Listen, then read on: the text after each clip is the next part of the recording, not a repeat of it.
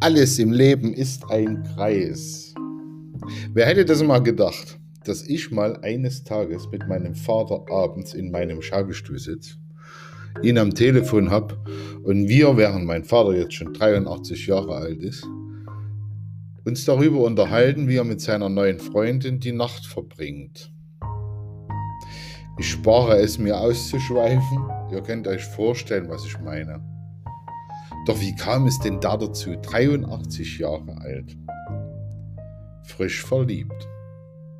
Das ist ein ganz tolles Gefühl für einen Sohn. Ich bin jetzt 53, mein Vater ist 30 Jahre älter. Wie kam es dazu, dass es für mich eine große Freude ist? Mein Vater hat letztes Jahr seine Freundin verloren, mit der er über 50 Jahre zusammen gelebt hat. Auf eine tragische Art und Weise, so wie wir es alle mal schon gehört haben, Schlaganfall mit Schlaganfall ins Krankenhaus, im Krankenhaus Corona bekommen, durch Corona ein schwaches Herz mit schwachem Herz ins Pflegeheim. Zu Hause ging nicht mehr, das war zu viel, dann war es vorbei.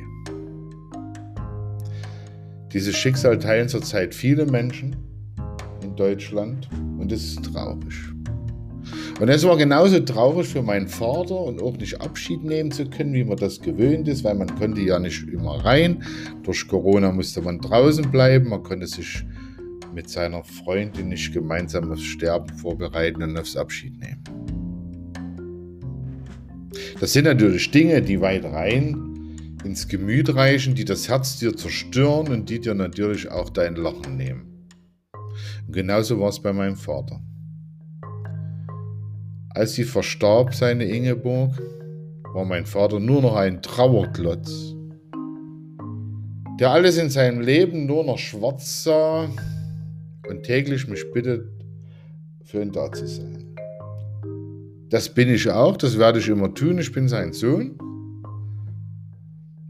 Nur manchmal hat man selber auch eine Arbeit und so kam es natürlich, dass ich nicht jeden Tag da sein konnte und die Trauer meines Vaters auffangen konnte, wir aber viel telefonierten. Und bei unserem ganzen endlosen Telefonieren merkte ich, dass es manchmal nicht wirklich eine Hilfe wäre, wenn man immer zu dem Menschen, der trauert, geht, ständig für ihn da ist und ständig das Taschentuch für ihn ist, in das er hineinschneuzen kann und seine Tränen hineinlaufen lassen kann. Das klingt jetzt etwas hart, ist aber im Sinne des Trauernden besser, wenn der Trauernde auch mit sich allein gestellt ist.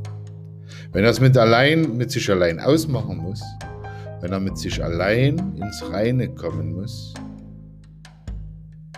und wenn er mit sich allein wieder den Weg finden muss, nach vorne zu schauen. Denn jede Krücke, die man einem Trauernden unter den Arm klemmt, die klemmt da drunter. Und die muss man auch gewillt sein, wieder wegzuwerfen, um gehen zu können.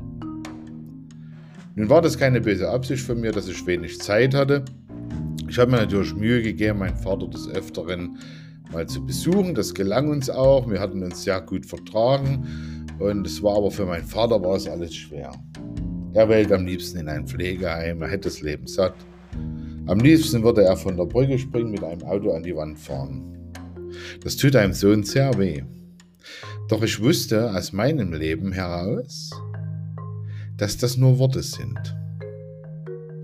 Das sind Klappen, die über deine Augen fallen, wenn es dir nicht gut geht und die du schwer davon reißen kannst, um wieder richtig sehen zu können. Und dann auf einmal geschah das Wunder. Ich machte mir jeden Tag Gedanken um meinen Vater. Ich wusste nicht, oh, hoffentlich geht es ihm gut, hoffentlich hat er sich nichts angetan, hoffentlich verträgt sein Herz die Trauer und hoffentlich musst du nicht gleich morgen seine Wohnung entrümpeln oder sonst welche Sachen, die Menschen, die auf einmal alleine sind, angeblich nicht mehr können. Leute, alle ihr da draußen, die ihr euren Partner verliert, ihr fallt in ein tiefes Loch.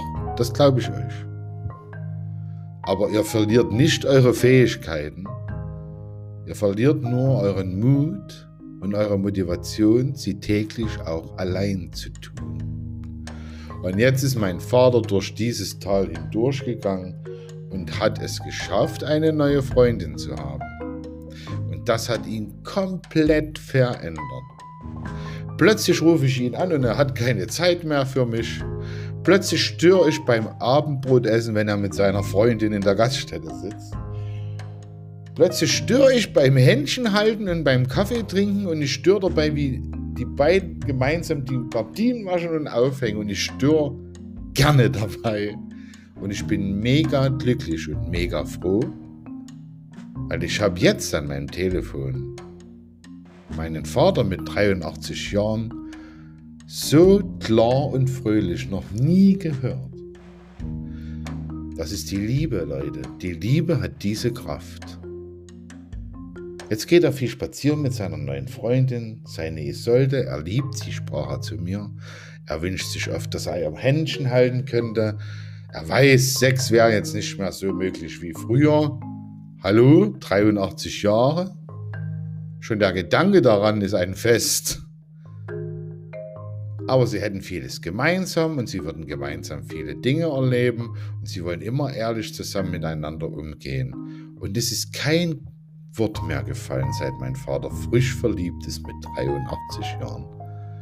Davon, dass das Leben schlimm ist, dass das Leben unfair ist, dass das Leben wehtut, dass das Leben teuer ist, dass das Leben am besten enden mag, so schnell wie möglich und man sich fallen lassen könnte in ein Nichtstun und einfach mit den Flügeln in den Himmel aufsteigen wollte. Nein, von all dem ist nichts mehr zu hören. Mein Vater redet mit mir über seine Liebe. Und das ist das Schönste, was es gibt für einen Sohn. Es ist ein Wunder, dass ein Mensch mit 83 Jahren nochmal die Liebe entdeckt und scheißt die Wand an.